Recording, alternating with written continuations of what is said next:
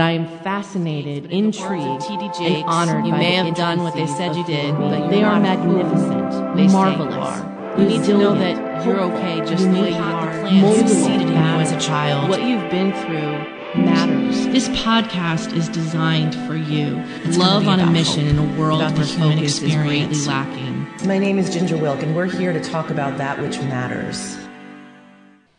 Welcome to That Which Matters. We're going to talk today a little bit about shame. Shame. What is shame? Well, I will tell you this. It's something that's negative. It's, there's never anything good that comes out of shame. There's never anything good that happens to us on the inside when we experience shame. And so it's important that we understand what it is, how it comes into our lives, and also how we can contend with it so that we can walk in our lives with confidence and with boldness and in really understanding the beauty of who we are. So shame can impact all sorts of experiences and relationships. It's often like an additive to other issues or events that compounds the problem with a negative view about ourselves. An example that I'm going to give you is that my husband absolutely loves salt. It's not good. We've talked to him about the fact that salt isn't good for your health, but he loves it and he puts it on everything. He puts it on his salad, he puts it on his popcorn, he puts it on his meat. The most incredible things that you would never think needed salt, he's able to put it on and he loves it. And there's often times when, you know, we'll go to a movie and I'll sit there and lean over and take a big handful of amazing, wonderfully flavorful popcorn, put it in my mouth, and it tastes horrific. I'll spit it out or ignore the rest of the bag because I absolutely cannot stand that type of salt and that level being all over the popcorn. It literally ruins the flavor. And it's an experience that I've had over and over and over again, no matter what I try to do or how I try to pretend if I can take that salt. I realize that I, I can't stand the flavor. And shame is a lot like that. We can have so many different experiences in our lives, both good and bad. But when shame is attached to it, it's going to be like that amount of salt that just ruins the flavor of anything that is good around us. And so it's really, really important that we understand how shame will drench experiences.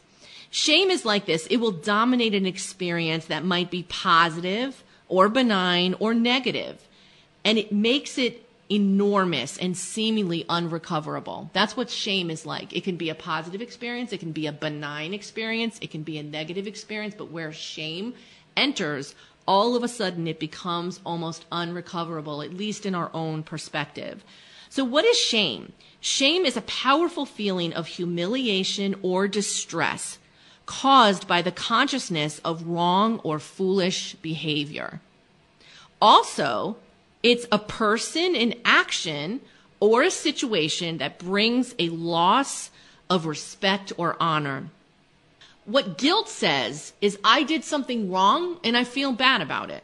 What shame says is, there's something wrong with me. Big difference. Shame and guilt are not the same thing. Guilt is actually a good thing.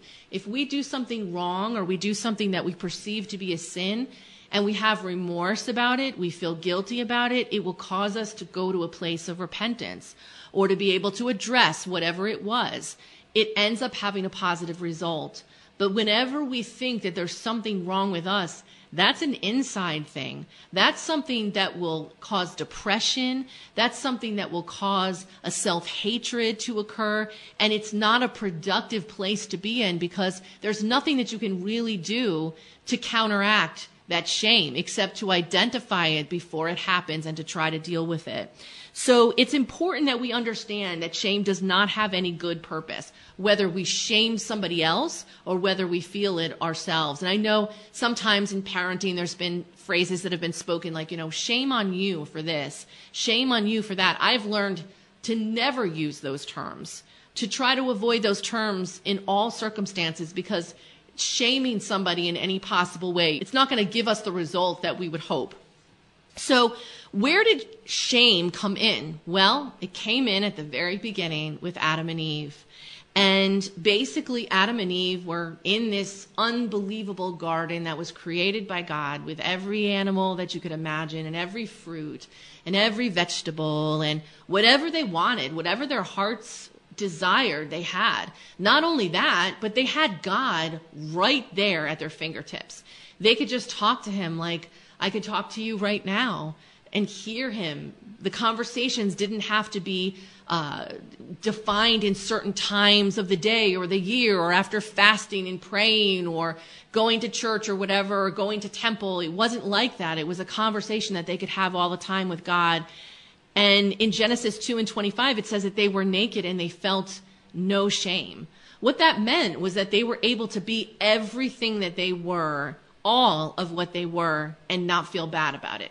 They didn't have to hide that pimple. They didn't have to hide that uh, scar that they have on their knee. They didn't have to hide the fat around their bellies. They didn't have to hide the fact that they didn't have any money. They didn't have to hide the fact that their house smelled or whatever it is that we feel shame about at times. They were exactly what they were and they felt no shame and they were naked. They, they had no clothes on, but literally their nakedness went from the very, very depths of their soul all the way out. Imagine a world that you or I can be a part of where all of our struggles and all of the things that we go through, we would actually feel no shame at all. And so obviously we know the story about them taking the fruit and their eyes being opened through the evil that entered their lives and it changed things forever. They realized that they were naked and they actually sewed fig leaves together to make a covering. So finally, after all these years of this beautiful interaction with God and with one another, they had now a covering and they went and they hid. And that's what shame does.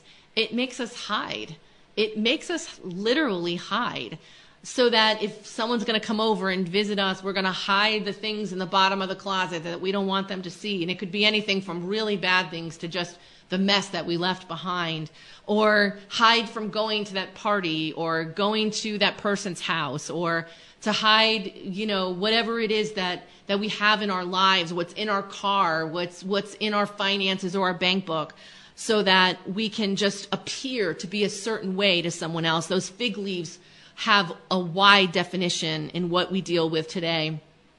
And God's called out to them and basically said, Where are you? Now, what kind of a question is that? God knew where they were. They were where they always were, basically. He knew where they were. He, he didn't have to ask that question for his own good. He asked them that question for their purpose, which is, Why are you hiding? And why did you become something that you're not? And basically they explained, well, you know, we're naked and so forth. And he said, who told you you were naked? What God is really saying in this situation is, who was the one who told you that there's something wrong with you? Because it's not me. I didn't tell you that there's something wrong with you. And right now, for those of you that are listening, let that be God's voice to you who told you that there's something wrong with you? Because I am not speaking that to you. I didn't say there's anything wrong with you.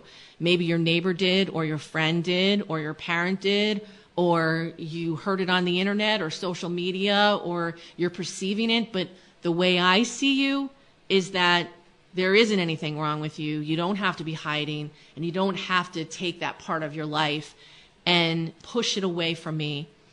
But he said, Who told you you were naked? And God ended up opening up a conversation with them in, in really allowing them to see the fact that their relationship with Him forever changed. And relationships between humans forever change from that point forward, where we're in a state where we're vulnerable to feel shame. And that's not what God wants.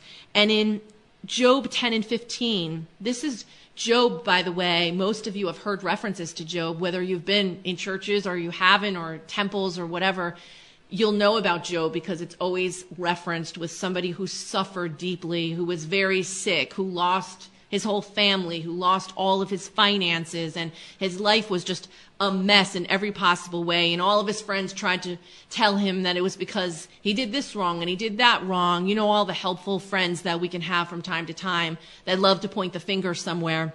And when Job cried out, he said, If I am guilty, woe to me. Even if I am innocent, I cannot lift my head, for I am full of shame and drowned in my affliction. So basically, what he's saying is if I'm guilty, if I did something wrong, okay, well, then you know what? Woe to me. Like, if I did something wrong, then I'm going to have to deal with that. But even if I'm innocent, I cannot lift my head. That's what shame is. If it's just guilt, I took the cookie out of the cookie jar and I feel bad about it, then I can make up for it, right? I can bake another cookie. I can say I'm sorry, right? But even if I'm innocent and I can't lift up my head because I'm full of shame, that's not the same thing. That's where Job ended up reaching to that place of drowning in his affliction because he was full of shame, because he processed his sufferings in a way where he said, There's something wrong with me. And I want to tell some of you right now, for those of you that are going through things in your lives, please don't pin this on yourself in thinking that there's something wrong with you and that's why you're going through this. Maybe there's things that can be changed, that could be done better, or consequences of some of the decisions that were made. We all go through that. But what you're going through is not because of who you are, because that's not flawed in God's eyes. Shame covers us with this sense of affliction and a sense of drowning. It causes us to go from a swim to a drown in the circumstances that we live. And in Psalm 25 and 3, it says, No one who hopes in you, God, will ever be put to shame. So if we really truly understand who God is and we truly put our hope in God, we'll never be put to shame. Why? Because God is the God who created us exactly the way that we are. And so trying to put hope in the one that created us is the right direction to go in because we won't be put to shame because that's not what God is going to do to us. So some of the quotes about shame, it says guilt is just as powerful, but its influence is positive, while shame is destructive. Shame erodes our courage and fuels disengagement. That's by Brené Brown. That's a powerful example of a definition of shame. Here's some examples where we might be experiencing some level of shame. For instance, losing a job. Okay, now nobody wants to lose a job, nobody wants to get fired. Nobody wants to have to go through that situation, right? And when you lose a job, you would think that it's a financial hit around someone's livelihood, right? Someone tells you, I'm sorry, you know, you, you can no longer work here for whatever reason it is. And the first thing that we should be thinking about is the loss of livelihood, the loss of finances and income. That would be the logical thing. That's understandable to have those feelings. But there's a rejection that goes along with that. And then there's the walking out of the building with one's belongings. It's dealing with that part that brings shame into the mix if we will allow it. Because then it goes from I lost my job and I lost my income to there's something wrong with me. Do you see how it's such a big stretch? And it leads us into a place where we can't do anything about it. I remember an example of my brother who is a retired police officer. And he talked about the fact that there was one time when he was patrolling a specific area, and there was one car that was swerving a little bit. And so it's the middle of the day. And so he pulled the car over and he walked over to the car, and this man, young man, maybe in his early 30s, dressed to the T in a suit from head to toe, looked perfect. And he rolled down the window, and my brother just basically, you know, talked to him and just said, you know, you okay? And he could tell that he was you know, somewhat intoxicated. And um, he asked him, you know, what was going on. And he decided at that moment to just not go by procedure only. And he talked to him. And it turns out that this guy had lost his job about nine months ago. And he was so filled with shame that he didn't tell his wife, he didn't tell his young kids. And every single day for nine months, he was getting up at whatever, seven o'clock in the morning, taking a shower, getting dressed in his suit and tie, getting in his car, and driving the neighborhood, finding places to just park, just to mark time for the entire day until he could go back home again and save this pride or to show that he wasn't this quote shameful individual that he thought he was. And in the midst of it all, he started to drink and it became problematic. And so my brother had such compassion. He felt like crying. The guy started weeping. He felt like crying along with the guy. He ended up just figuring out a way to have another cop come and drive the car, you know, to, to the house, bring the guy home so he wasn't driving drunk. But it really gripped my brother because he had such great compassion for this guy that talk about drowning in shame that day after day after day, week after week after week, month after month, that this man was dealing with this level of oppression because he was ashamed and because he felt like there was something wrong with him. When really he was going through financial difficulties and there was an answer in there. And hopefully he got it. The other ways that we can be full of shame is with public correction. Uh, whenever we are spoken to in a certain way or we have an authority figure that deals with us in a public manner. And whenever you bring something public, it definitely has the potential to become that more elevated in the reaction of the person. For instance, uh, in working with youth over the years, there's one thing that I've learned about working with youth, and I've learned it through trial and error, is that the last thing in the world you should ever do is reprimand them or correct them in front of their peers you can pretty much say anything to a young person as long as you pull them aside and you're respectful, of course. You pull them aside and you bring them away from their friends and you address something. Usually you'll be able to get a good reaction out of them. But if you say anything in front of a crowd of other friends, they are going to strongly react to that because that's their group. They care more about the way that they act in front of their friends or the way they're seen in front of their friends than the way that they're seen in front of their family members or any other groups around them. And so it's super important that we understand that because shame can definitely come into the mix when it doesn't have to. Uh, I remember working with a girl when I worked in the foster care system who had dealt with physical abuse from her father for years, and it was very serious, um, pretty tremendous things that happened, taking drawers out of a bureau and and and hitting her and and nearly breaking an arm and tremendous things that happened. And we were working with her in a variety of ways to try to help her to heal from all of this. But in talking to her one day uh, in a session i asked her which incident was the one that impacted her the most. And what she stated was that it was the time that she was outside with her friends and her father came out and greeted her and smacked her across the face in front of all of her friends. That was the thing that impacted her more. It wasn't the thing that caused the physical harm the most. It wasn't the thing that certainly led towards her father's arrest, but it was the thing that impacted her because it was not only the reality of what was happening in the way her father was dealing with her, but it was the public humiliation and the shame that went along with it. So shame sticks around for a long time for those that have suffered trauma. So when they've been through situations where they've been traumatized, shame is a big issue that you have to deal with when you're counseling them. But then to have something be said publicly or done publicly is only just causing that trauma to be exacerbated all over again. And I remember it, growing up as a child, uh, there were many, many things that we had that were really, really beautiful in our in our household. We had a lot of love. We had a big family. Um, but the one thing was that we, we just didn't have a lot of wealth. We were middle class, but more working middle class, I would say. And I went to school with a lot of very, very wealthy kids who would brag about all of the things that they had and all the things that they did. And, and I remember feeling really bad about it and, and I, I wanted to belong.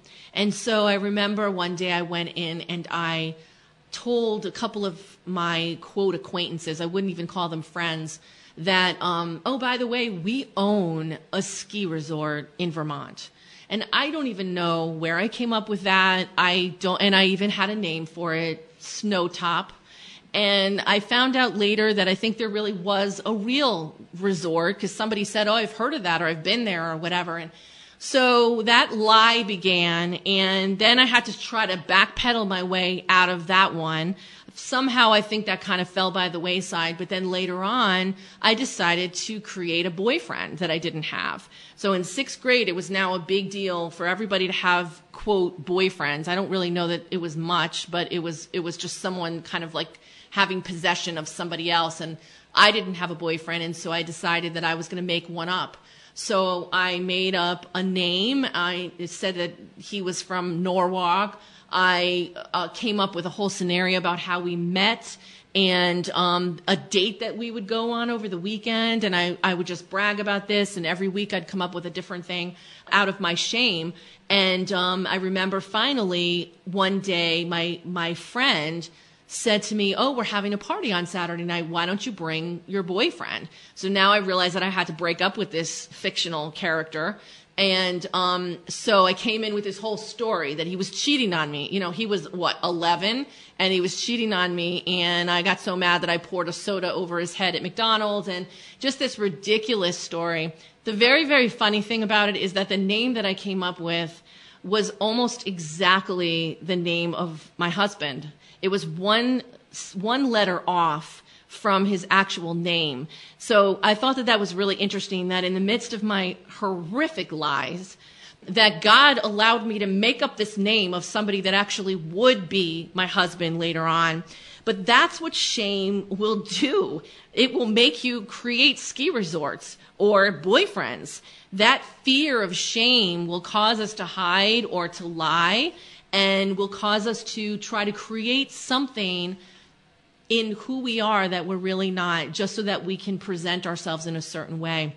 And so I really want to talk a little bit about some of the things that you may be experiencing in your life with shame, some of the things that you're hiding from, some of the things that you're trying to present in a way that isn't really you. And I want to encourage you to, to come out from where you are, to come out of hiding, to present yourself as you are. And I know that not everybody is going to accept us the way that we are. I know not everybody greets us with um, this beautiful, you know, presentation of love and acceptance, but it's better to be who we are. It's better to be what we are and to feel good about that than to have some fictional reality that's presented. And I just want to let you know that uh, there was an example of a time that I was going to a very important meeting at work, and it was relating to the criminal justice system, and I was invited to be a part of a committee.